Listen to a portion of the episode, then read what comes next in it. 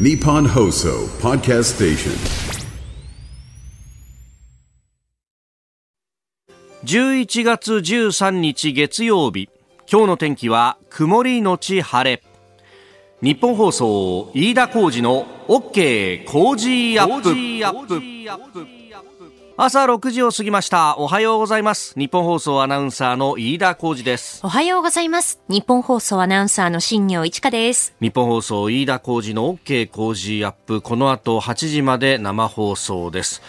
えー、週末ね、いや寒い、寒かったですね。本当にね、うん、あの先週まではなんかにじゅうごどだなんだって話してて、いやまだまだ暑いねなんて言っててね、夏日って言ってたんですもんね。だってね、これがさ急に秋をすっ飛ばしてなんだか冬が来たよみたいな話になってしまって、えー、今日本放送屋上の温度計が はちてんいちど、はい、いやすでにじゅうどを割っておりますけれども、結構冷え込んでるね。そうなんですよ。ごじまでの東京の最低気温が ななてんきゅうどを観測しまして、これが今シーズン最低ということで、うん、えー、今日の予想最高気温はじゅうごどですので、じゅういちがつ下旬並みの気温になりますね。なるほど、はい、今までなんかくがつの上旬並みだなんだって言ってたのが一気ににかげつぐらいこうね、えー、早足で駆け抜けていってしまうという感じですが、うん、はい、まあやっぱりね、あの自己挨拶だとかこの天気の話というのは一番無難なんで、うん、えー、あの初対面の人と話すときに今日寒いですねって言うと、もうそれだけでなんとなく会話が成立するみたいなね。でももうなんかさ、そういうことを超えて実感としてそう思うと、うん、ね、本当ですよね、うん、でしかもですよ、国立天文台のホームページによると、はいはい、東京の日の出がろくじじゅうよんぷんということで、そうか、どうりで暗いわけだ。真っ暗なんですよ。もうおはようございますって言ってるこの時間に暗いなーって思う季節がやってきたっていうか、なんていうか、いや本当こういう季節だよ ね, ね朝の番組をやってると実感するんですが、夏の間は明るい中で仕事が始まることができるんですけど、えー、もうこれからの季節はですね、もう真っ暗な中で、そうです。で番組ね、まだろくじじゅうきゅうふんだからいいけど、これがあのしちじまえぐらいにね、日の出の 時, 時期になってくるので、だいたいろくじごじゅっぷんとかそのあたりですよね。そうそうそう、日の出って当時前後とかね、うん、そうなってくるとですね、もうどんよりとしたまんまずっといちじかん以上やらなきゃなんないというね話になってきますが、まあ、えーえー、冬は冬でいろんな美味しいものが出てくると、あのー、やっぱりこの寒さがあったんで、うーん、土曜日ですよ。やっぱ土日ね、あのー、どこの家庭も家族が集まってるところが多いと思うんですけど、うん、まあうちも子供を含めてさんにんで何食べようかねなんつって、こんだけ寒いからさ、やっぱり鍋でもするかなんていうことでですね、まああのー、妻が、えー、スーパーに出かけて行ってね、えー、その売り場を見に行ったんですけども、はい、ないと。ない。白菜が。ない。もうないと。もうそれ争奪戦ってことですか？いや、そう。ちょっとタイミング的には、えー、っとね、多分ごじ、ろくじ。そう、ピアノ教室がごじはんだったから、ろくじ過ぎに多分ね、あの、スーパーに行ったと思うんですけど、そのタイミングでもうすでによんぶんのいちカットの白菜が最後のいっこだと。えー、えー、っていう、この時間だぜというね。いやもう各ごがご家庭がね、もう鍋だ鍋だってなったわけですよね。もう本当そうなんだよね。でよくよく見てみると、はい、あの一頃ね、野菜が高い野菜が高いっていうのがニュースになってたんですけど、ちょっと落ち着いてきてるみたいで、あの白菜とかもちょっと前まではね、やや高かったんだけど、確かに私もあの先週半ばぐらいにス同じようなスーパーに取り掛かったら、よんぶんのいちカットがもうひゃくえんは切り出していて、うん、まあまあはちじゅうえんきゅうじゅうえんぐらいまで来てるんで、あ、これだったら今週末ぐらい鍋いいかもななんて思ってたんですよ。だからそのぐらいの値段になってくると、まあみんなやっぱ争奪戦にはなるよね。そうですよね、えー、白菜はこれだけ大きくて、でね、あの旬でそこまで安いというふうになってくると、まあ、これでお腹を満たすにはちょうどいいと、うん、でうちはですね、そのよんぶんのいちの小さな白菜を手に入れたので、まあ、これでこう鍋をやるかということになるとですね、えー、飯田家伝統の鍋の裏技、うどんというものが、えー、もうこれ威力を発揮するわけですよのっけからだね。最初からうどんを食べるという。うちの息子が小学校さんねんぐらいになってきたんで、いやいっぱい食べる時期ですよ。そうなんだよ。もうほっとくとさ、白米白米白米って言ってやったら食い出すようになってきたんで、そうですよね、おーいいぞいいぞ、どんどんうどん食え、どんどんうどん食えってねえー、あのさんたまきゅうじゅうはちえんというこれいい我々の味方がいるわけですよ。ありますね、はいはい、もうそれでお腹を膨らましてですね、えー、メインの、あのお肉とかはあのちょっと弱気の方によけといてそうすると目ざとく息子が見つけてずるいとか言い出して、そりゃそうだ、うんうん、おいいよいいよなんて言ってちょっとだけあげてっていうのを繰り返すっていうね、えー、そんな争奪戦の時期になってきましたけどね、えー、ちょっと今日も寒くなりますんで、ね、あったかくして頑張っていきましょう、はい。日本と世界の今がわかる朝のニュース番組、飯田浩司の OK 工事アップ。今朝のコメンテーターは評論家宮崎哲也さんです、えー、この後ろくじはん過ぎからご登場。まずは生成 エーアイ による偽画像や映像について、まあ、イスラエルハマスの衝突、ロシアのウクライナ侵略でも悪用されているということ、まあ、各国ね、えー、様々この生成 エーアイ については、えー、規制をどうするとかそういった話し合いも行われております、えー、そしてろくじごじゅっぷん過ぎニュースしちじまたぎ、えー、先週とおかに政府が閣議決定した今年度予算案について、それから岸田政権の今後、まあ、与野党の経済政策などについても掘り下げてまいります。しちじじゅっぷん過ぎおはようニュースネットワークのゾーンは エーペック の首脳会議、今週じゅうごにちからサンフランシスコで開催というニュース。そしてしちじはん頃のニュースプラスワンは、えー、中国が反スパイ法で逮捕した日本人男性に対して懲役じゅうにねんの実刑判決が確定したというニュースが入ってきました、えー、そしてここだけニューススクープアップのゾーンしちじよんじゅっぷん過ぎ ダブリューエイチオー ガザ地区最大の医療機関シファ病院と連絡取れずというニュースも取り上げてまいります。今週はメールでご意見をいただいた方の中から抽選で毎日ごにんの方に ジェーエー グループ茨城レンコン流通部会から茨城のレンコン よんキログラムいち 箱をプレゼントします。茨城県はレンコンの生産量が日本一、シャキッとした歯ごたえと切り方によって食感が変わるのが特徴です。天ぷらや煮物、挟み揚げやハンバーグ、サラダに酢の物など幅広い料理に使えますよ。えまたじゅういちがつじゅうしちにちはレンコンの日、えせんきゅうひゃくきゅうじゅうよねんに茨城県土浦市でレンコンサミットを開いたことを記念して制定されました。茨城のレンコン、お近くのスーパーなどでぜひお買い求めください。この時間最新の株と為替の情報を外為ドットコム総研研究員の中村努さんに伝えていただきます。中村さん、よろしくお願いします。はい、外為ドットコム総研中村です。今週もよろしくお願いいたします。お願いします。はい、えー先週末ですね、現地とおかのニューヨーク株式市場のダウ平均株価は前の日に比べてさんびゃくきゅうじゅういちドルじゅうろくセント高い さんまんよんせんにひゃくはちじゅうさんドルじゅっセントで取引を終えました。うんハイテク銘柄中心のナスダック総合指数は にひゃくななじゅうろくてんろくろく ポイント上がって いちまんさんぜんななひゃくきゅうじゅうはちてんいちいち でした、うん。えー、円相場は前の日よりも円安ドル高のいちドルひゃくごじゅういちえんごじゅうさんせん付近で取引を終了しました、えー、円相場はいつか連続で下落となっています。えー、前日にアメリカ連邦準備制度理事会 エフアールビー のパウエル議長が市場が期待する早期利下げを牽制する発言をしたことでドル買い円売り試合が継続しました。うん、この日はですね、はい、アメリカのミシガン大学が発表しましたじゅういちがつの消費者調査で、はい、いちねん先とごねん先の期待インフレ率がともに市場の予想を上回ったこと、えー、特にごからじゅうねん先の期待インフレ率については、はい、にせんじゅういちねん以来じゅうにねんぶりの高水準だったことでアメリカの長期金利が上昇してドル円は一時ひゃくごじゅういちえんろくじゅっせん前後まで円安ドル高が済みました。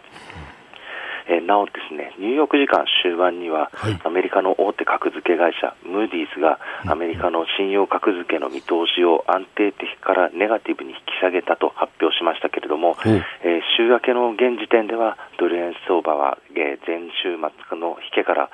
ごからじゅっせん程度円高に触れただけで、うん、大きな影響を与えるには至っておりません。おこの最後の要素のムーディーズの格付け見直しなんですけれども、はい、これってその下院議長があ提案した、まあ、つなぎ予算の案、これが出ないとじゅうはちにちにも政府閉鎖みたいな話がありますけど、これと関連ありますか？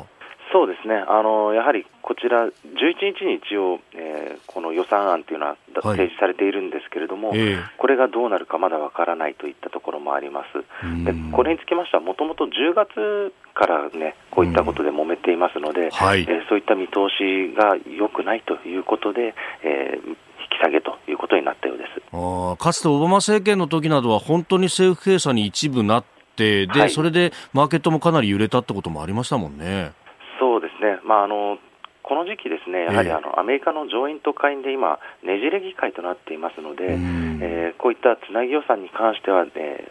ねじれやすい、えー、こういったことが起こりやすいんですけれども、えーえー、やはりあの政府機関閉鎖される可能性ありますので、そうなるといろいろ影響が出てくるかと、はい、思います。なるほど、わかりました。田村さん、どうもありがとうございました。はい、ありがとうございました。ここが気になるのコーナーです、えー、今日は一般紙各紙は休刊日ということになっております。で、まあ、駅売りコンビニ売りのスポーツ新聞が入ってきているということですが、まあ、これも紙面はバラバラという感じで、まあ、イバタジャパンについてね、えー、書いているところが、まあ、デイリー、それから、まあ、東中、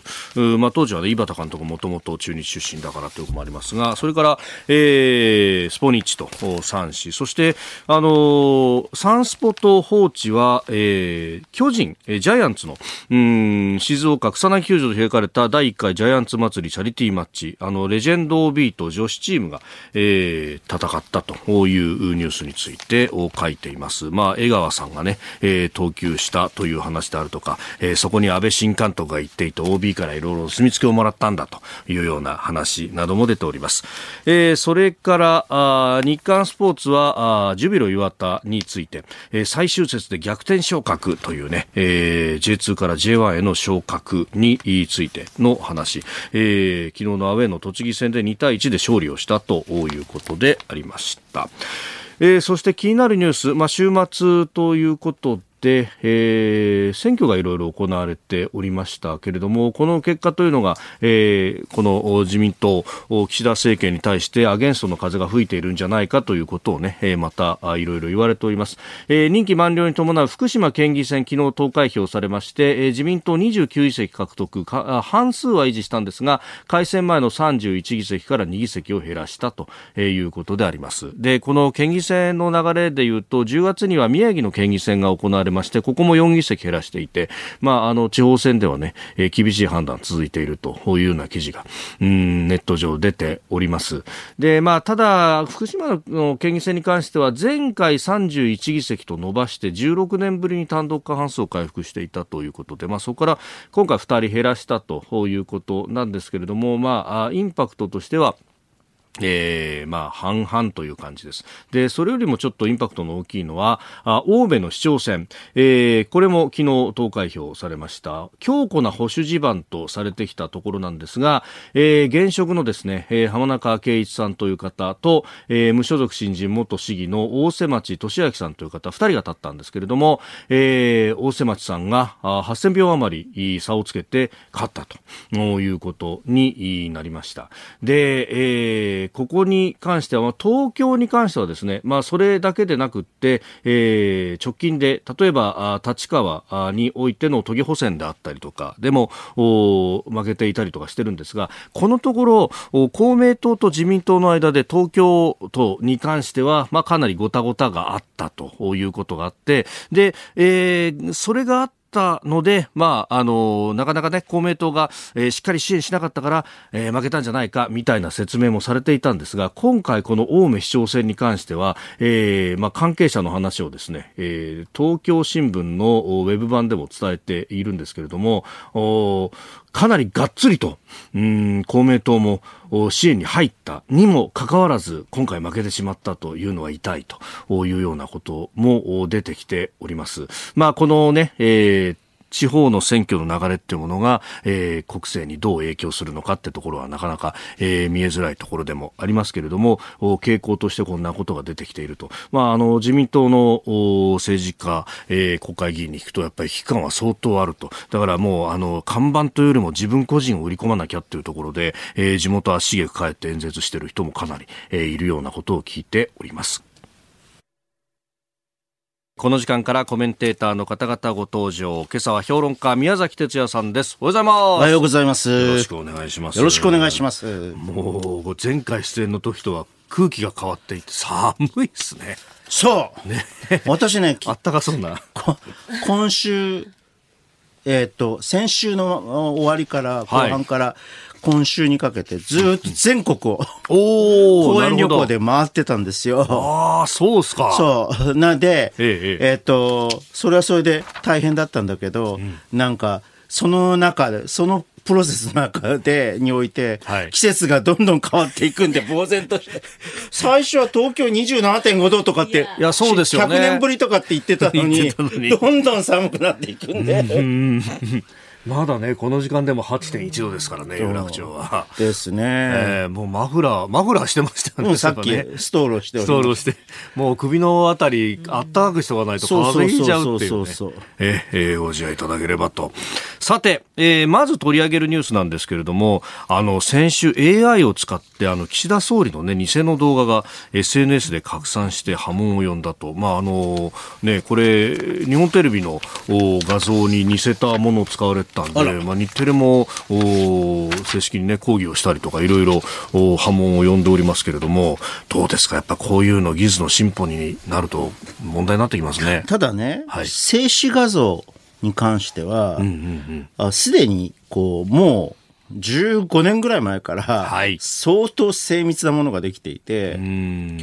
ー、まあ確かに今回は エーアイ というこう技術を生成 エーアイ という技術を使ったものなんだけれども、はい、あのほら面白画像って作れるじゃないですか、あの生成 エーアイ って、はい、あんな感じで作られてもっともっとそれは精密化していくんだろうと緻密なものになっていくんだろうとつまり現実との区別がつかなくなるだろうとでもねあの、はい、静止画像の世界ではもうほとんど現実と区別がつかないんですよ。あそうかそうするとねどう考えるかというと、はいうんうんうん、第一義的にもう一一回こうで出されたものっていうのは、はい、多分、うん、あの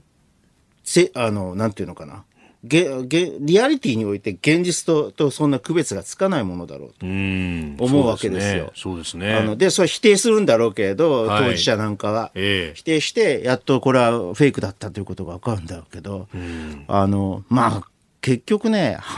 人間の判断に委ねるしかない。こんな冷蔵ありえないよねっていうふうにであのこの間にね、はい、心霊写真っていうものがこのじゅうねんじゅうごねんの間に下火になっちゃったのね。ああ確かに昔はなんか作れるからそっかそれだけでこう一冊本がとかねそうそうそうこう恐怖の心霊写真集とかってあんな画像はさ簡単に作れていて現実とこう専門家が見ても現実とこう遜色のないものができてしまう。確かに。それなじゃあなんでそれってフェイクだって判断してるかっていうと、はい、もう人間の判断力なんだよ。常識的判断力。こういうものはありえないだろうって。そうそうそうそう。おー。もうそれに頼るしかない。あのこれだけ エーアイ の進歩をこう規制する、はい、阻害するようなことをやるべきでは私はないと思いますけどね。うんお聞きの配信プログラムは日本放送飯田浩司の OK コージーアップの再編集版です。ポッドキャスト YouTube でお聞きのあなた通勤や移動中に最新ニュースを押さえておきたい方放送内容を少しでも早く知りたい方スマホやパソコンからラジコのタイムフリー機能でお聞きいただくと放送中であれば追っかけ再生も可能ですし放送後でも好きな時間に番組のコンテンツを自分で選んでお聞きいただけます。毎朝ろくじの生放送では登場するコメンテーターの最近の活動はもちろんたっぷりとニュース解説をお届けしています。レギュラーコメンテーターに加えて専門家と随時つないで掘り下げてお送りしています。また株と為替の最新情報もお届けしています。日本放送のエリア内でお聞きの皆さんラジコラジコのタイムフリーでチェックしてください。番組公式 X ではこれから登場するコメンテーターや取り上げるニュースなど最新情報を発信中です。ぜひフォローして番組にご参加ください。えー、今朝は評論家宮崎哲也さんです。引き続きよろしくお願いします。はい、よろしくお願いします。えー、取り上げるニュースこちらです。政府が今年度の補正予算案を閣議決定。政府はとおか午後、新たな経済対策の裏付けとなる今年度の補正予算案を閣議決定しました。一般会計の総額はじゅうさんちょうせんきゅうひゃくきゅうじゅうにおくえんで、財源のななわり近くはっちょうはっせんおくえん余りは追加の国債発行で賄うとしております。えーまあ、あこれが閣議決定されて、ただ法案の国会提出は今月はつかというふうに言われております。えー、中身を見ますとどうですか。まあ、物価高対策では、はい、低所得の住民税非課税世帯にななまんえんを給付すると、はい、いっちょうごせんきゅうじゅうにおくえんを計上と、はいまあ、いろいろそうです、ね、メニューは出てます、ね、メニュー出てるんだけど、うん、まあ、いずれにしても期限付きで、はい、こう、うん、まあ、ななまん円は小さくはないと思うけどね、特にこう、うん、こういうこう低所得層の、はい、に対してのあれは、うん、だからこれがね、給付として妥当かどうかっていうのはあ疑問があるし、しかも高級的なものではないからね。一回コッキリとこれも一回コッキリ飲むことですからね。うんうん、俺ではなんか信用されないだろうなという気がします。私は失意濃いようですがトリガーを発動すべきだ。揮発油税の、はい、揮発油税のトリガーを発動してにじゅうごえんガソリンを下げるべきだったと。かつての暫定税率と呼ばれた部分がいまだに残っていると、まあ、これが、ね、復興財源だとかいろいろこう、ね、縛られているわけですが、あとね、うん、万博のね、はい、予算が、はい、えー、っと確かななひゃくごじゅうおくえんぐらい、はい、えー、だあの計上されてますよね、はい、これで維新は賛成するんじゃないかなと。お、確かにこれは補正予算案には維新としてはそうですよね、うん、賛成に回るよりほかしょうがないという感じですか。ほかしょうがないっていう感じがしますよね。うん、まあ、大阪でやるものだし、まあ、あの維新が、まあ、旗振ってというかね、誘致に対しては非常に頑張ってた部分を記憶してますが、いや、あの私は、えっと、以前あの、はい、松井さんなんかと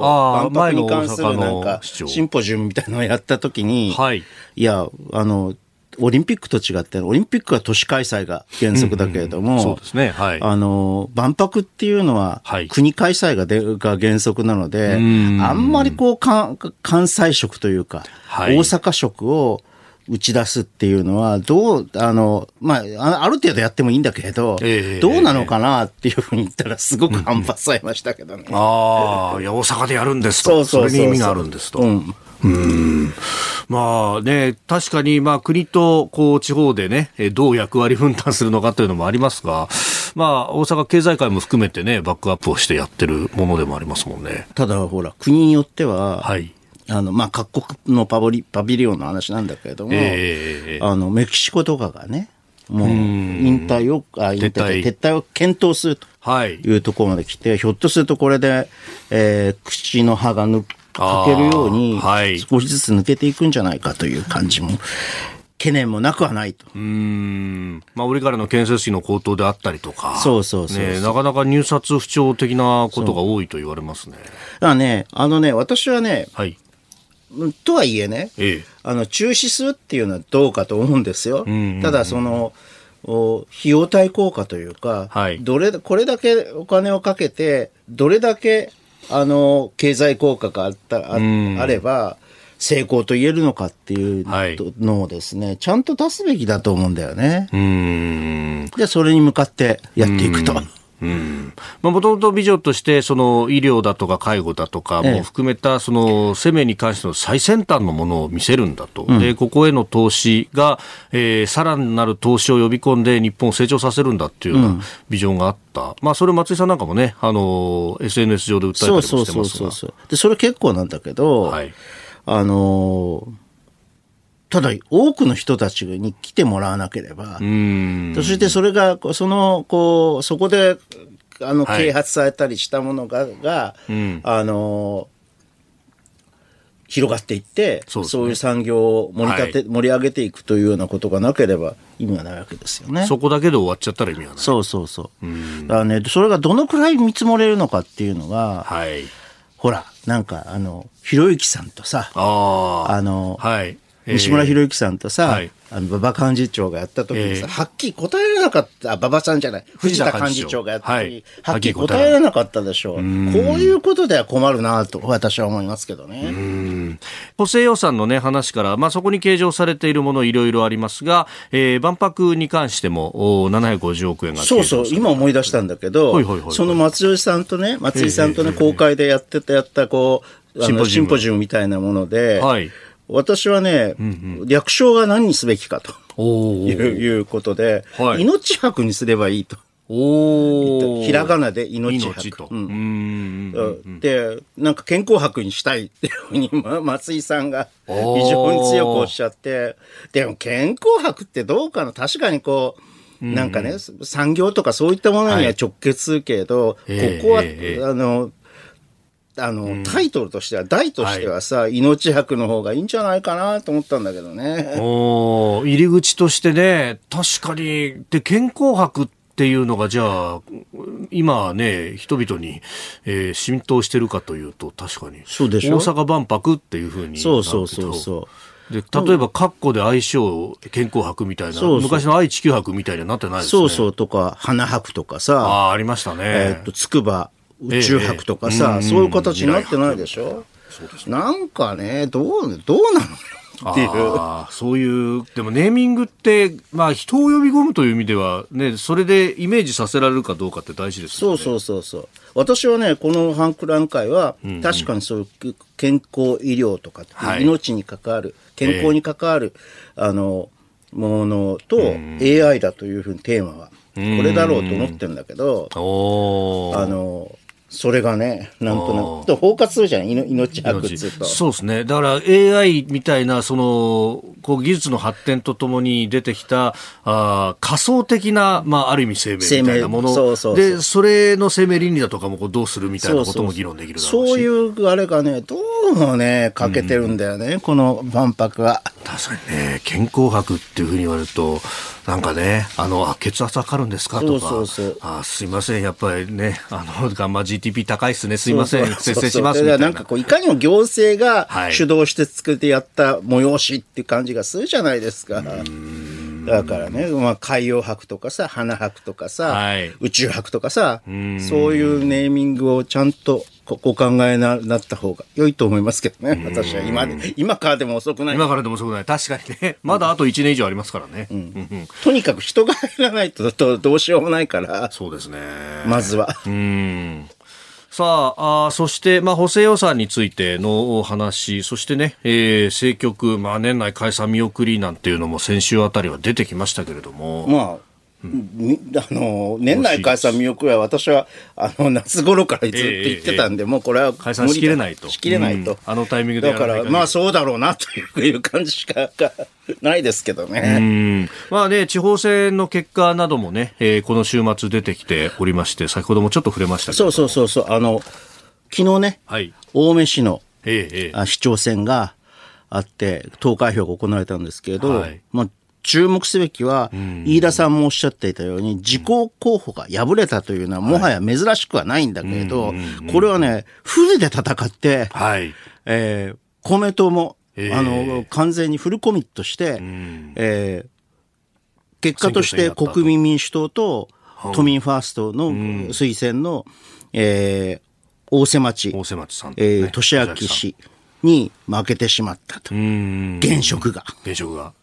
これね、で、国民民主が推薦をしてと、まあ、都民ファーストと連携をしているというのはね、前からありましたけど、うん、おまあ、青梅も東京のベッドタウンの一つでもあるところで。そうそうそうそう、うん。なので、注目すべきだと。私は、まあ、あの、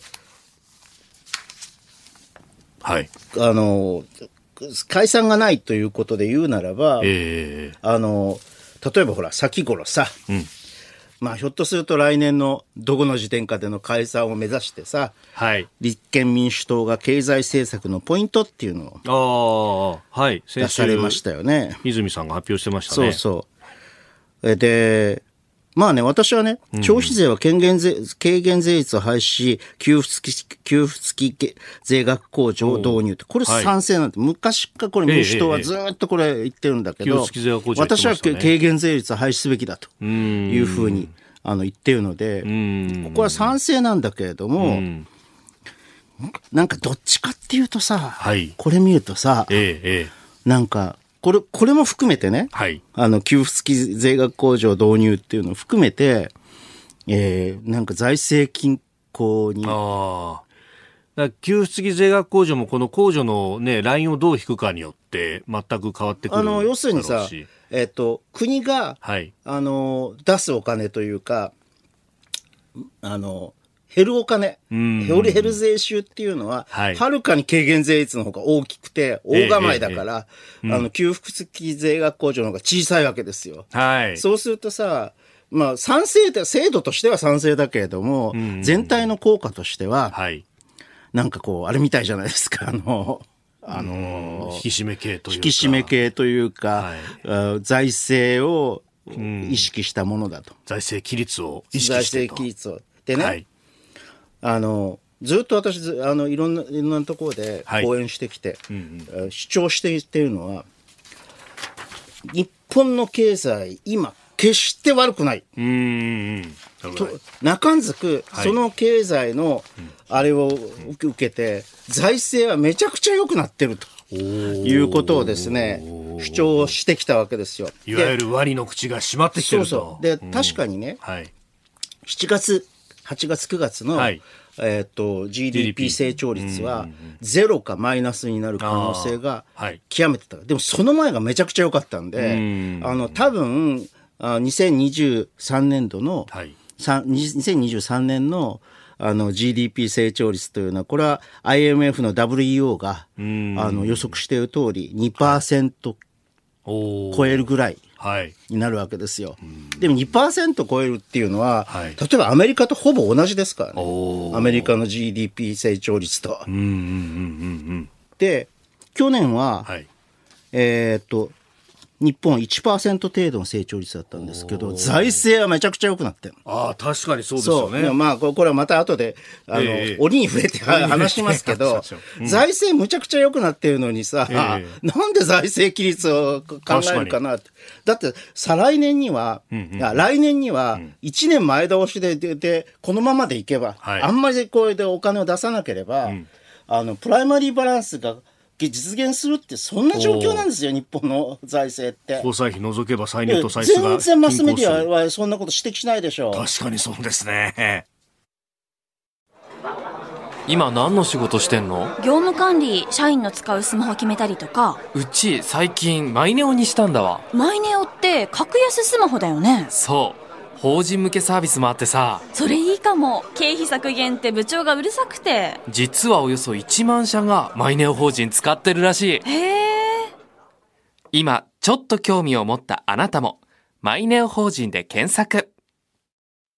おはようニュースネットワーク、取り上げるニュースはこちらです。 エーペック 首脳会議、今週じゅうごにちからサンフランシスコで開催。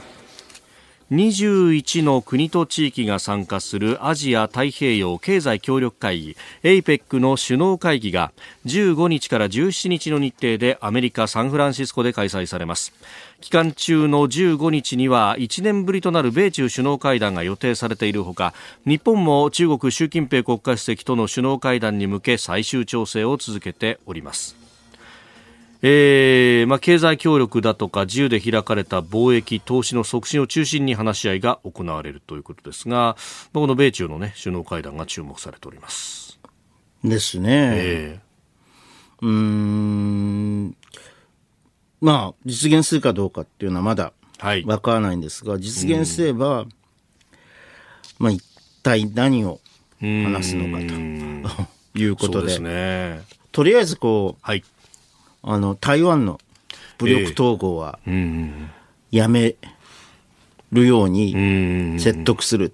そうですよね。あの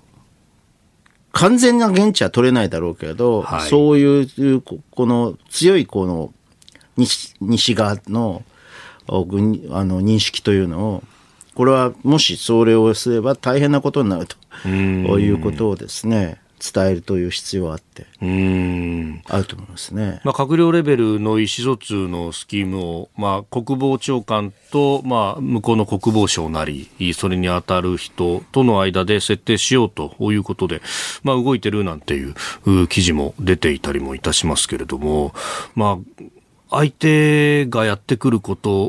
を誤解しないようにというかお互いの意思を確認するっていうパイプが今詰まっちゃってますもんね。うんですからただね、まあ、バイデン政権も、はい、来年のじゅういちがつの大統領選挙だとどうなるか分からないんで、はいえー、なかなかねそのどうなるか分からない政権に対して言質を与えるあの中核的利益に対するはい、こう言質を与えるということはしないだろうと思うんですよね。うんまあ、中国としてはまあ革新的利益だ革新的利益だ、えー、革新的利益に関してはなかなか言質を与えないだろうと。うーんただねこの、はい、あのこちら側が、はい、西側がね側が、うん、どういうふうにこの問題を考えているかっていうことをつまり中国の、はいえー、一つの中国という、いうものは揺るがないものだとはい、いうふうに考える。しかしながら台湾の武力統合はやめろと、うん、現状維持なんだとそう現状維持って、うん、あので悪いようにはしないとうんそれで、はい、というふうにあの と, と, というこう西側のねあれがね、はい、意図意思が通じるかどうかということですよね。そこのこう、まあ、緊張関係はあるけれどもそこをコントロールするということですか。そうそうそう。そうしないと、はいもしこれで大きな紛争東アジアに大きな紛争になってしまうと中国を当事者としたら、はい、これもう世界経済壊滅しますからうーん、まあ、壊滅とはちょっと大げさだけど大打撃を受けますから、まあ、各国のサプライチェーンも当然ながら傷つくでしょうしシーレーン、まあ、日本に関してはねもう石油だなんだ運んでくるところが傷つくとただでさえ、ええ、こうウクライナ戦争に端を発する、はい、あのインフレで、ええ、それに対する対処によって経済がガタガタになっているところにヨーロッパもアメリカもそんなものがこう地政学的リスクっていうのがさ爆発してしまったらさ、はい、もうどうしようもない、えー、ただでさえこう今アメリカ の, の株価が暴落するんじゃないかとあいうふうな話まで 出, て出始めているときに、まあ、これはもう極めて致命的なことになるので何としてもそれはさやめてほしいとうーんいうふうに言うしかないんだよね。まあ、大統領選前にして経済が落ち込むって最もやりたくないそうそうそうそうことですもんね。まあ、ただあの大きな紛争になってしまうとむしろ現職の方が、はい有利かもしれないとかっていうのもあるけどね。うーんでもアメリカのような巨大な国が戦争当事国になると、はい、っていうのは考えられないじゃないですか。まあウクライナでももう半分ぐらい当事国になっちゃってるのに。ええー、そうですね。でまあウクライナ抱えイスラエルハマス抱え、まあ、三正面ということになると思う。そうそう三正面っていうのはもうあのやれないしそもそも経済が崩壊してしまう。うーんまあ、アメリカもコロナがあってでそれの財政出動というところでぐーっと経済が伸びたと、まあ、物価も同じように伸びましたけどこれがブレーキがようやく効き始めたと見るのかあるいはいい加減減速してきたと見るのか失業率とかもね失業率がね上がってきてるから、はい、ちょっと上がってきてますね。これは非常に危険な信号だと思いますね。新規雇用者数も市場の予測よりは低い数字がだから私はねオーバーQの可能性をずっと言ってきて、言ってきたんだけれどもブレーキの踏みすぎってやつですね。そうそう、はい、あのまああの雇用を見る限りは、はい、それほどのこうオーバーキルは起こっていなかったんだけれどいよいよこれから起こるかもしれないというのを考えるとね、はいうんはい、あのクレジットカードの延滞率とかが、えええー、じゅうねん以上ぶりに高い水準になってきたということが出てきた。これ個人消費がかげるとアメリカとしては具合悪いですよね。具合悪い、うんまあ、この中国も個人消費がダメになってきてるから、はい、確かにそうですね。あのこうで日本はあの、うん、もうずっとデフレの状況から抜け出しているわけでしょ。うーん今、まあ、コストプッシュであるとはいえ、はい、インフレになってるから、えー、だから、えー、財政も良くなるわけですから、はい、そうですよね。考えてみたら、あの、日本総ではろくじから番組やってますんで、さっき少し出ましたけど、えー、アイエムエフ が出している世界経済見通しで、日本の今年の成長が にパーセント 台。最、最新の、えっと、はい、あれで にパーセント ですね。で、これにね、物価の上昇率足して名目のものにすると、うん、これ よんパーセント、ごパーセント ぐらい。だから主力はね、はい、主力は じゅうにパーセント だったわけですよ、名目成長率が。ああの、はい、名目成長率って実質、あの、実質成長率って名目成長率が求めるんだけど、逆にこう計算すると、はいはい、実質成長率プラスインフレ率が名目成長率になるわけですよね。うんうんうん、はい、そうすると、あのー、じゅうにパーセント、年率換算で じゅうにパーセント だったのね。うんうんうんうん、だから、多分、今年の名目成長率は、多くの、はい、あの、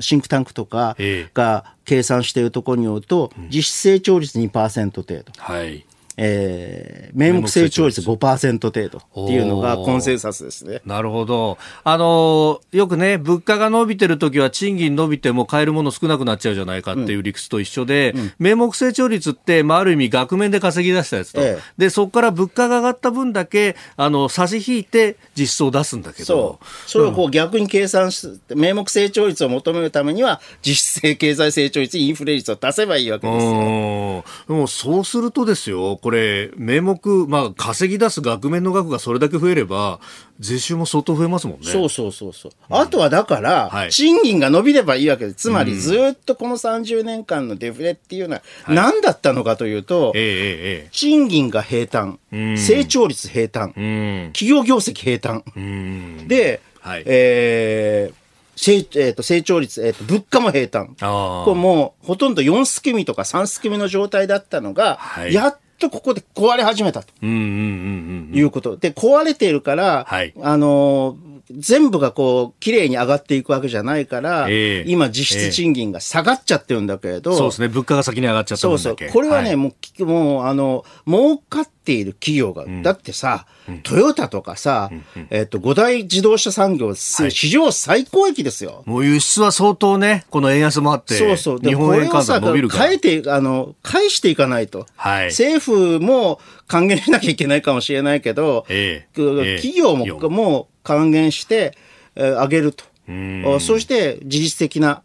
あの経済成長を結びつけていくために、はい、えー、政府はああのー、なんかこうバナナ巻きというようなことではなくて、あのー、ずっと私もこの番組で言ってるように、はい、ワイズスペンディング、ね、あのー、プロダクティブガバメントスペンディング、はい、ジーピーエスはい、をやって成長分野に対して、えー、呼び水のような投資をやっていくということがですね、はい、でこれは産業、そういう産業政策ってもう古いというふうにずっと言われてたんだけど、はい、ね、中国はちゃんとやったじゃない。まあある意味の産業政策傾斜して成長分野にぐわーっと金入れたっていう。そうそうそう、あれは要するに中国製造にせんにじゅうごっていうのは基本的に成功したわけです。ものすごい多くの新技術が作られて、はい、これから私はまああの じゅっパーセント とかのね、高度成長は望み得ないとしても、うん、中国の経済を支えていくと思います。そこで作られたものは。うーん、だその時に投資を怠ってた我々っていうのはここからやっていかなきゃなんないけど、そうそうそうそう、マインド変えないとそんなもん無駄だってみんな言いますもんね。そうそうそう、だから、まあ、デフレだかだからしょうがないんだけれど、今までは少しこう、はい、長期的に、うん、あの中長期的に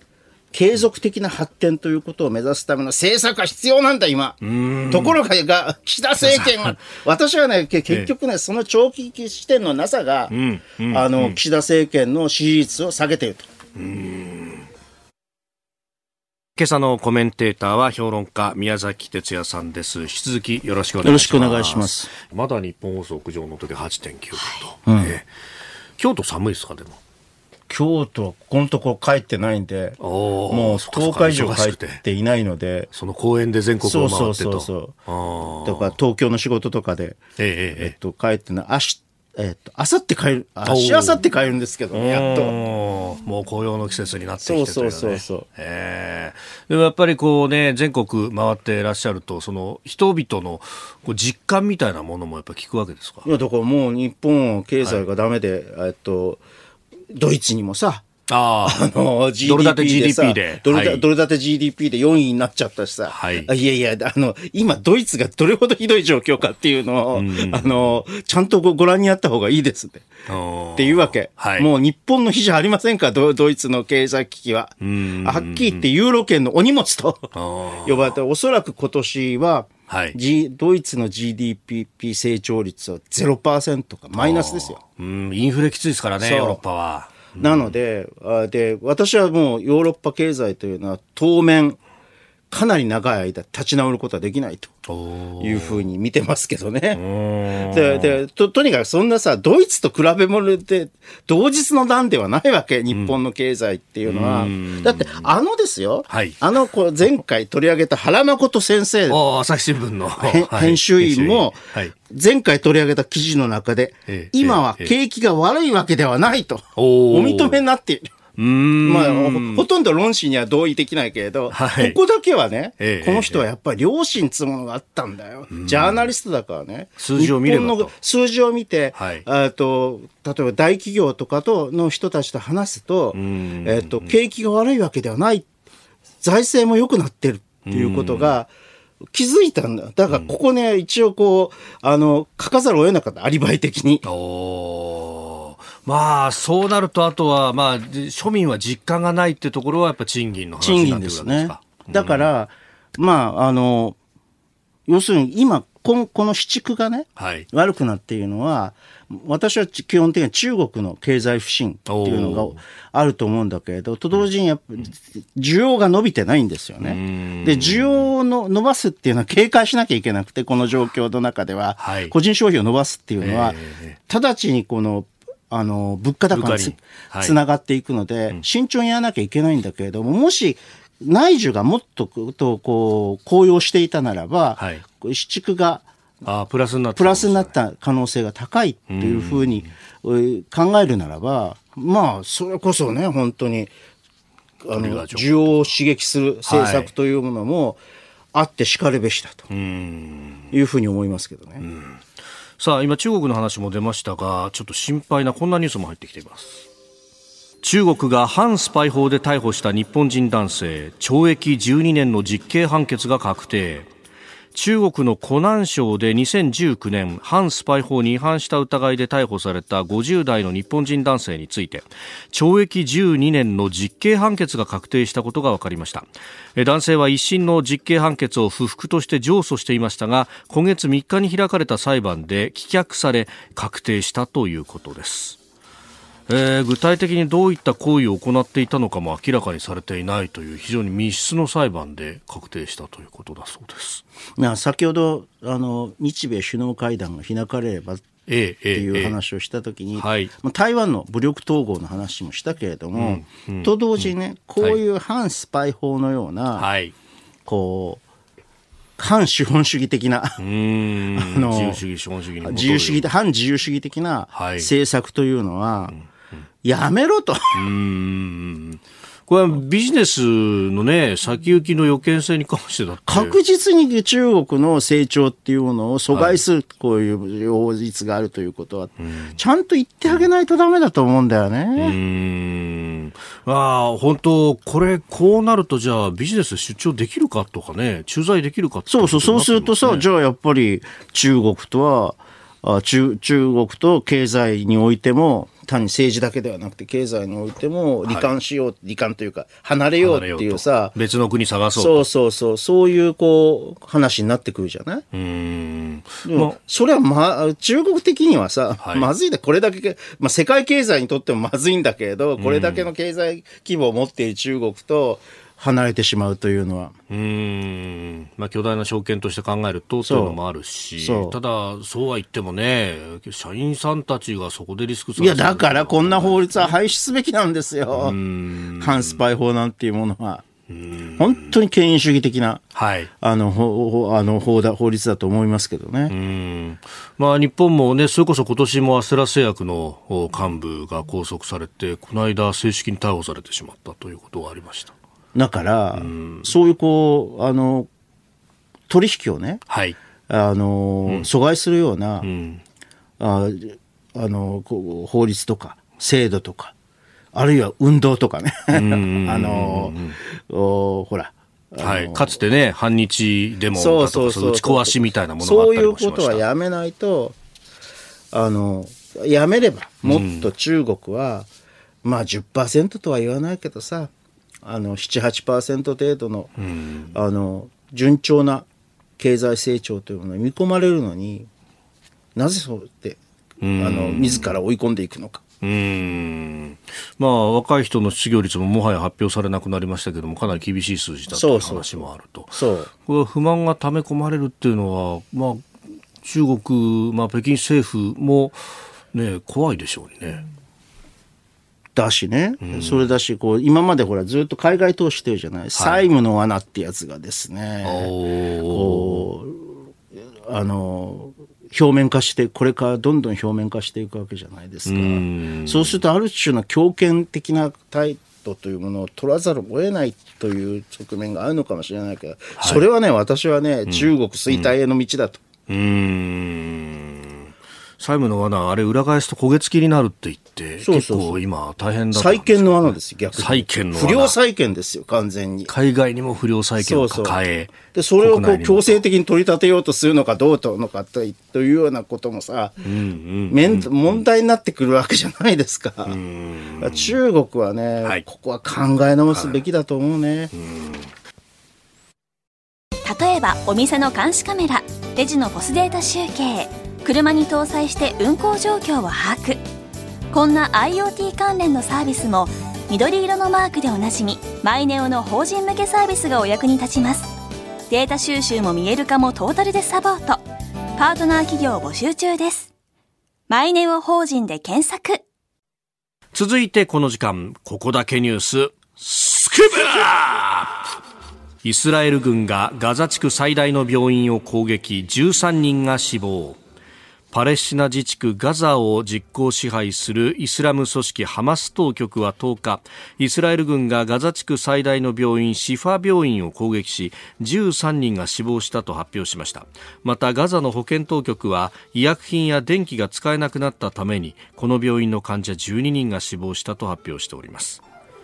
イスラエル軍はここにハマスの司令部があるんだということを主張しております、うんうん、まあ、それが正しいかどうかっていうのは、はい、ハマスの司令部があるってい う, こうイスラエル側の主張が正しいかどうかって我々には確認できない、はい、確認のおそらく事後的に確認することになるのかもしれないけど、現時点では確認できないので、うん、やっぱりとにかくこうコラテラルダメージっていうのをどれだけ減らせることができるかっていうのを、えーうんうんとにかく減らしてくれというのを、はい、イスラエル側に申し入れるしかない。市民の巻き添えの被害ということですね。コラテラルダメージ、ダメージですね、うん、でも、まあ、イスラエル側はね、はい、おそらく聞かないでしょうね。うーん、だから私はこれはイスラエルはトラップにはめられたというふうに思ってるんです。ずっと思ってるんですけど、うん、つまりこうイスラエルが過激な、はい、報復に出てくるというのは、ハマス側としては予定していたことなんですよ。うん、まあ、過去もそうだった、ね、過去もそうだったし、えー、でそのことによって全体をこう、特にこの、あのトランプ政権がね、アラブ首長国連邦をはじめとしてイスラエルと、はい、国交を樹立したでしょ。まあ、もっと前にエジプトとかもっと前にやってたんだけど、えーはい、エ, エジプトとかヨルダンが新たにうん、そういうよんかこくかな、新たによんかこくで、はい、えー、バイデン政権はやっぱりサウジアラビアを、うん、とイスラエルを、うん、国交を樹立して、はい、これで大きな一歩、あの中東和平の大きな一歩を作ろうとして、うん、と完全に孤立するのはハマスのような過激なパレスチナ、はい、民族の、うんえー、と自立を訴え訴える勢力であって、彼らはイスラエルという国そのものを承認してないからね、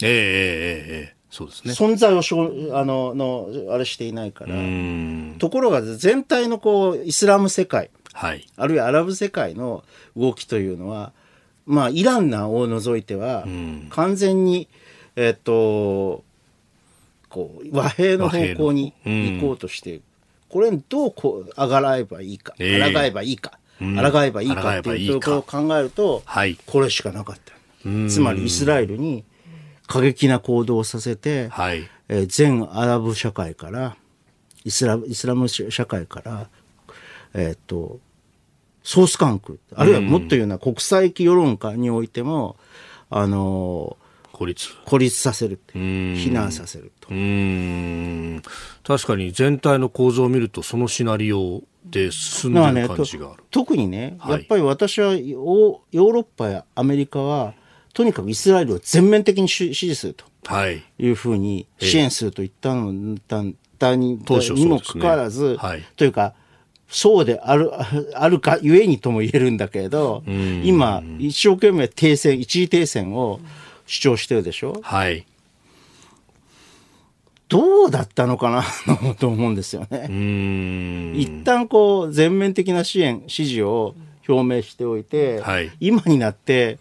あの停戦しろと、うん、それは言うこと聞かないだろう普通。うーん、イスラエルからすればそうそう、俺も言ってること違うじゃないかよ、そうそうってなるとなるだろうと、まあ、現実そういうこと言ってるしね。うーん、でまあアラブ世界の方もアラブ世界の方で、えー、イスラエルとまあ国交正常化かなりいいところまで行ってたというサウジアラビアも、まあ、ムハマド皇太子が、えー、批判に転じると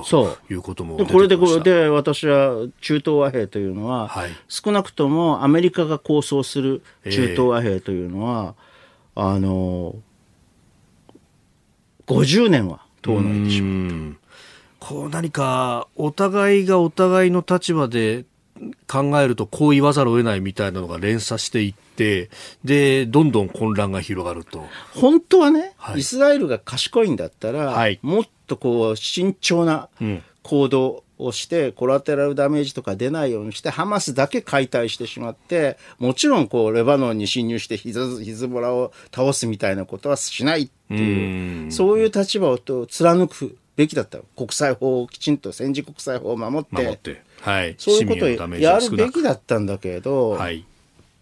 まあ、現実問題としてはそうはならないだろうと、えー、でネタニヤフ政権は、まあ、政権基盤が揺らいでいる上に、そうそう、司法改革で、はい、大変、大変な非難を浴びて揺らいでいると、えーでまあ、あの極右的な人たちも、まあ、勇ましいことを言う人たちがいっぱいいるから、もうリーダーとして引くに引けない状態だ、まあ、その辺も見計らってと、この辺までをこう見てるっていうのはやっぱハマスその後ろにみたいなところあるんです、ね、それはもうイランですよね。イランの話がありますね。サウジアラビアと対立している、アメリカとも対立しているイランですよね。イランとしてはこの中東が混乱することが、そしてイランの背景にあるのはロシアですね。うーん、ロシアとしてはここの混乱でアメリカが右往左往することがウクライナ戦争に と, と, とってとてもこう有利になっていくというふうな読みがあったと、まあ、そこまでいくとちょっとなんか陰謀暴論っぽい臭いけだからイランでとどめておきますけれど、えー、うん、でも現実に起こっていることというのを、じゃあどこが一番得しているかというとそうなってくると、まあ、イランとしては、まあね、いろいろこうハマスに対してうーんつながりがあるということは言われてますけれどもね。いやだからこの和平交渉、和平、和平のプロセスの構図自体をぶっ壊したという点では、まあ、ハマスは成就したんだね、はい、自己の目的を。うーん、まあ、身を捨てた戦いだったというふうにも 思, い思えるけどね。うーん、ね、ここでね、だからからトランプ氏がもう、はい、あのネタニヤフに対してなんでこんなことを許したんだっていうふうに怒ったのは無理もない。うん、あのー、あれがね始まった時にもうすぐにすぐにトランプ氏はあの全全くあれは絶対防がなきゃいけなかったんだっていうふうにあのトランプさんがおっしゃったのは、まあ、そういうこの今バイデン政権が当事者だけれども、はい、えー、同じような中東和平構想を練っていた、あ、さっきも言ったようにアラブ首長国連邦をはじめとして、はい、政権の末期には国交あの成立させたわけだからね、手を結ばせようと仲介をかなりしてましたもんね。それがね、はい、これで頓挫したということで悔しかったんでしょうね。うーん、まあ、これがまた世界経済に与える影響、まあ、油の値段はちょっと落ち着いてはきてますけれども、まあ、でもね、レバノンに侵入してヒズボラと本格的な戦いをやり始めるというようなことになったら、はい、これはあの原因に対するあの跳ね返りは大きいと思いますね。まあ、要するにイスラエル・イラン戦争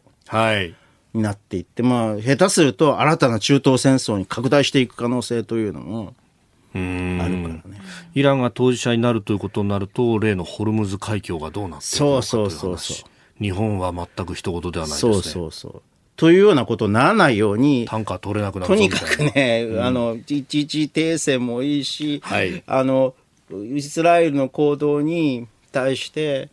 自重を促すと、うんうん、国際社会としてはただそれしかやりようもないという、だから日本はだから、まあ、あのイスラエルの立場というのはすごく理解はしたんだけれども、でこれは要するにテロ行為であるという、はい、ハマスの行動はテロ行為であるというふうに認定したんだけれども、うん、全面的な支援はしなかったんだよね、うん、しあのヨーロッパやアメリカと違って、はい、これは私は賢明だったなと、うん、今となっては思いますけどね、